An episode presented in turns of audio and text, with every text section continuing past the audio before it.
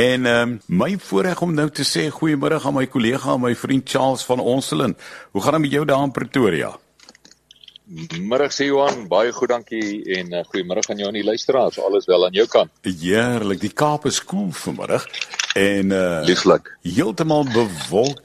Ja, dis nie die Kaapse weer wat uh, ons aan gewoond is nie, maar hulle sê dit is nou normaal want hier kom blykbaar 'n paar koue fronte nog in Oktober aan. My goeieste, kyk nou net, hè. Nou maar ja, Charles, laat ek nou eers hmm. praat oor jou. Want uh, jy's 'n man wat op 'n fiets kan klim en 'n fiets kan ry. Waar het jou liefde vir fietsry vandaan gekom? Ja, so om al baie eerlik te wees is eintlik nie 'n groot liefde vir fiets nie, maar ek het dit begin geniet nou onlangs. Ek het maar uh, soos baie seuns maar op skool fiets gery en uh dit nie baie geniet daai tyd nie en toe vir jare lank nie fiets gery nie en onlangs het ek toe nou gehoor van die geleentheid van die uh radiokansel 947 daai ry. Ja ja. Ek nee maar ek wil ek wil daaraan deelneem. En uh toe ek van daar af begin fietsry begin oefen en ek het dit begin geniet. Dis regtig lekker. So dis maar eintlik waar ek begin is baie onlangs nou ja. Ek wil nou vir jou 'n ding vra want mense sien so baie fietsryers ry En uh, dit lyk so lekker ja. veral hier in hierdie wêreld waar ons nou bly. Uh ehm um, ry hulle vreeslik graag fiets en uh dit is dis een van daai wonderlike dinge om te doen en jy sien hulle altyd so in bondels ry. Uh wat is die vreugde? Is dit die natuur? Is dit dat jy alleen is? Hoekom is dit so lekker? So dis enerzijds die natuur ja, anderzijds die ehm uh, groeps uh verband om saam te ry as 'n groep, maar jy is in 'n groep, maar jy is ook op jou eie. So dit is 'n baie individuele sport eintlik. Jy's half heeltemal op jou eie, maar jy's tog deel op 'n manier van iemand hier langs aan of naby jou. So dis nie heeltemal alleen nie. Alhoewel ek verkies baie keer om alleen te ry, want dit is my lekker net om my eie stilte tyd ook dan as te ware te hou so op die fiets, want dit is lekker dink tyd en praat met die Here tyd en en so meer. Maar daar's 'n baie definitiewe kultuur aan fietsry. En o ja, dan op die einde van die dag na die lang fietsry oefening is daar gewoonlik koffie en koek. So dit is ook 'n ander groot. Dit klink te lekker. Klink nou baie ja. lekker. So die fellowship is baie lekker. Die ouens geniet die koinonia as ek nou ja. mooi Grieks hoor. Daar kan nou gooi die geselskap, die gemeenskap, die fellowship. Ag, vir ons baie lekker. Ja. Hoor die deelde bietjie met ons uh een van daai momente wat jy alleen is. Ek het 'n broer en hy ry ook so fiets en hy het nou die dag hier van uh soos dit Wes in die Weskaap al die pad daai pad gery wat nou verspoel is. Uh hmm. na Pringlebaai en hy het vir my vertel hoe lekker dit hy nou met die Here stilte tyd gehou as ek dit sou kan sê op die fiets en met die Here gesprekke gehad. Vertel vir ons 'n bietjie ja. van jou ervaring. Ja, kyk, dis lieflik. Ek sê sê as ek op daai fiets klim en ek is Uh kan nie sê ek voel die wind in my hare nie want ek het nou 'n valhelm op, maar ek voel hom tog op my lyf. Dan is daai vryheid, daai vreugde. Dis net 'n is 'n gevoel van jy's nie aan bande gelê deur uh die sitplek gordel in die kar of die kantoorstoel waar jy sit of die kantoormure waar binne jy moet beweeg nie en en jy's buite in die natuur en is sommer net 'n oopheid van gees, is 'n vrymoedigheid, 'n vryheid van gees om lekker net te kan gesels met die Here. Ja. Uh so dis dis in die natuur wees al is dalk nou op die pad, dis nog steeds buite en is 'n wonderlike ervaring om net daai koneksie te kan maak en dis net jy en die Here daar. Kyk, jy kan nie veel anders doen op 'n fiets nie. Jy kan nie op jou selfoon besig wees nie. Uh maar dan gaan jy lelik val. jy kan nie 'n boek lees nie, jy kan nie agter 'n rekenaar wees nie. Dis net jy en die fiets wat jy moet nou konsentreer mm. op die pad hier voor jou en, en jy jou konsentrasie en fokus is absoluut suiwer net op die pad voor jou jou eie gedagtes en saam met jou Skepper en dit is ag dis net 'n lieflike heerlike ervaring. Die fiets self, jy weet toe ek nou op skool was, was ek 'n vet seun. En uh uh my broer is 'n maar seun en toe koop my pa vir ons fietsse en ek sal dit nooit vergeet nie. My broer kry toe 'n heerlike fiets, jy weet 'n dunwiel fietsie. Maar wat ja. ek nou 'n vet sien is dit my pa nou gesê hy is nou klaar met hierdie uh um, wat is 'n puncture nou in Afrikaanse lek ja, wat jy kry nê? Puncture ja. Uh, puncture. en jy het mos nou so stelletjie gehad wat jy nou die die puncture regmaak. En toe sê my pa hy. en dan moet jy met lepels as ek nou reg onthou moet jy met met lepels die die tube uithaal. Daai Dis hy. Toe sê my ja, pa, nee, hy het nou genoeg daarvan gehad. Toe koop hy vir my 'n dikwielfiets. Nou daai dae was 'n dikwielfiets eintlik 'n skande om mee skool toe te ry.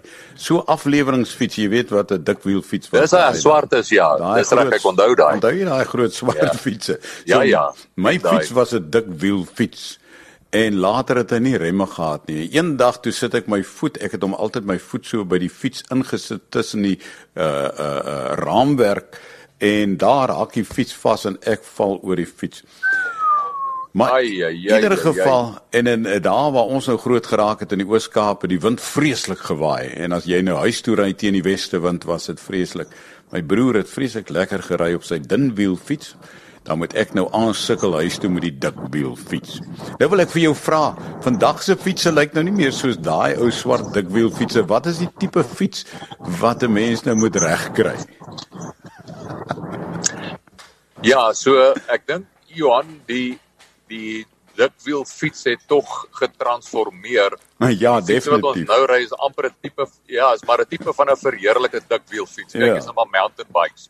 Ja. Maar jy kan nou ook nou wat hulle noem die die speedsters of die racers kan jy ry wat die dunwiel fietsies is. Uh ek ry self een van daai dikwiel mountain ja. bike fietsse en hulle is nou bietjie meer spesiaal dan nou uh toegerus om om om in die veld te kan ry en in die pad te kan ry. Ag en dis net lief flik veral met die ratte en dis die groot ding wat eintlik die verskil maak. Ek meen daai jare toe ons fiets gery het en jy's dan natuurlik 'n paar jaar voor my, maar selfs in my jare was daar maar die dikwiel fiets en die backpedal, jy weet as jy mos nou rem so. en jy gebackpedal. Die kop. Uh, die kop. Nou uh die ja, dis hy, daar was nie eintlik ratte gewees en goed op nie.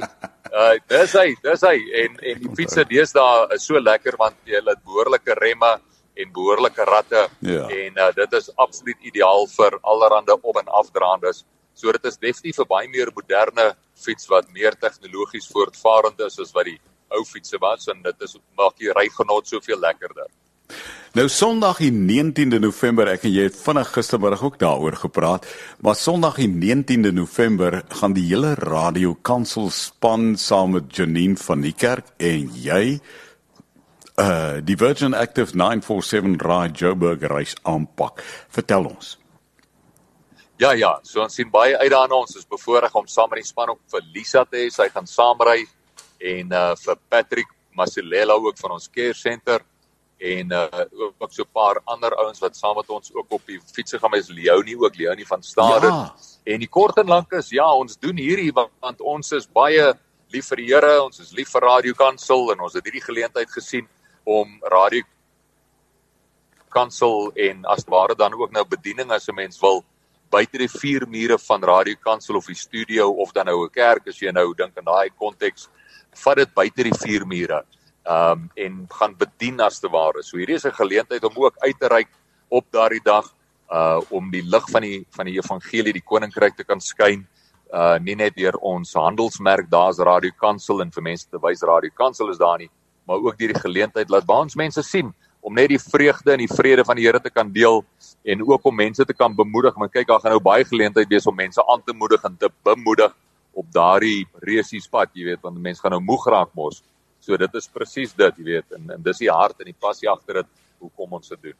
Nou kan jy jou voorstel 'n dag deel van die radio kanselspan te wees soos Leonie van Stade en hulle uh Elisa hulle Janine en Charles en wie wie jy nog gesê? Uh Patrick ja, dan sa nog nog 'n paar ons het al 'n paar luisteraars, ons het ten minste al 4 of 5 ja? wat aangedui het al wil saamry. Dis baie opwindend. Ehm um, so ons is regtig opgewonde daaroor om so groot as moontlike span te vorm en lekker ook net saam te ry en ook Kononia so saam te hê. Yes. Lekker gemeenskap fellowship saam te hê op daai manier. Nou kom aan as jy nou een van daai ouens is wat nou nie kalk het op 'n dikwiel fiets en uh, jou fiets is in orde en jy het al die dinge om te doen, wat moet hulle doen om met julle saam te gaan? Ja, so eenvoudig net WhatsApp die die woordjie ride R I D E dis R I D E ride na 082657 08272982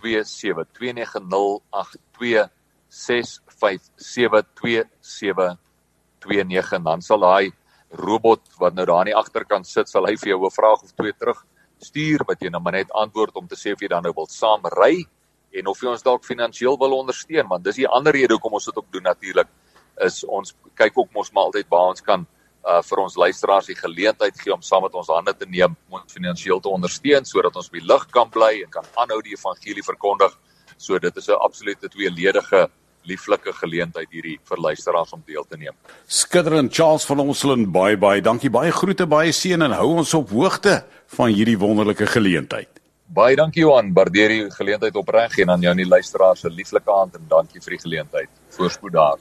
Baie baie dankie Charles. Van Onselen saam met ons vanmiddag hier op die radio.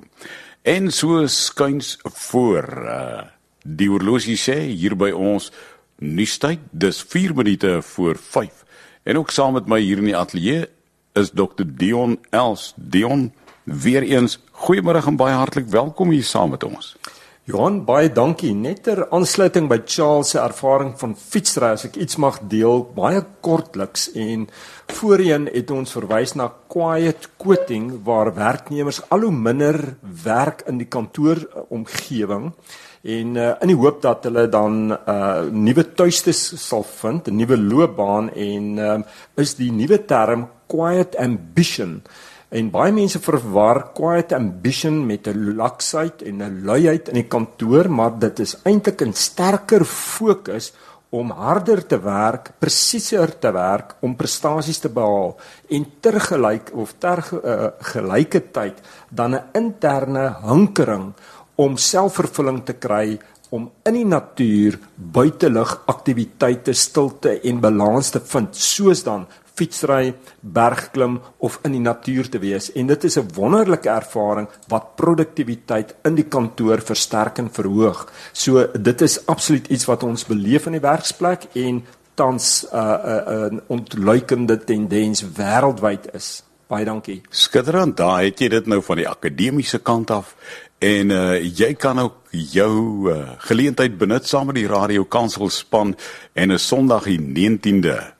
Al wat jy hoef te doen, WhatsApp net die woord RIDE R I D E na 0826572729 of SMS die woord RIDE na 37871 om by die Radio Kansel span aan te sluit en gee ons jou besonderhede en kom ry saam.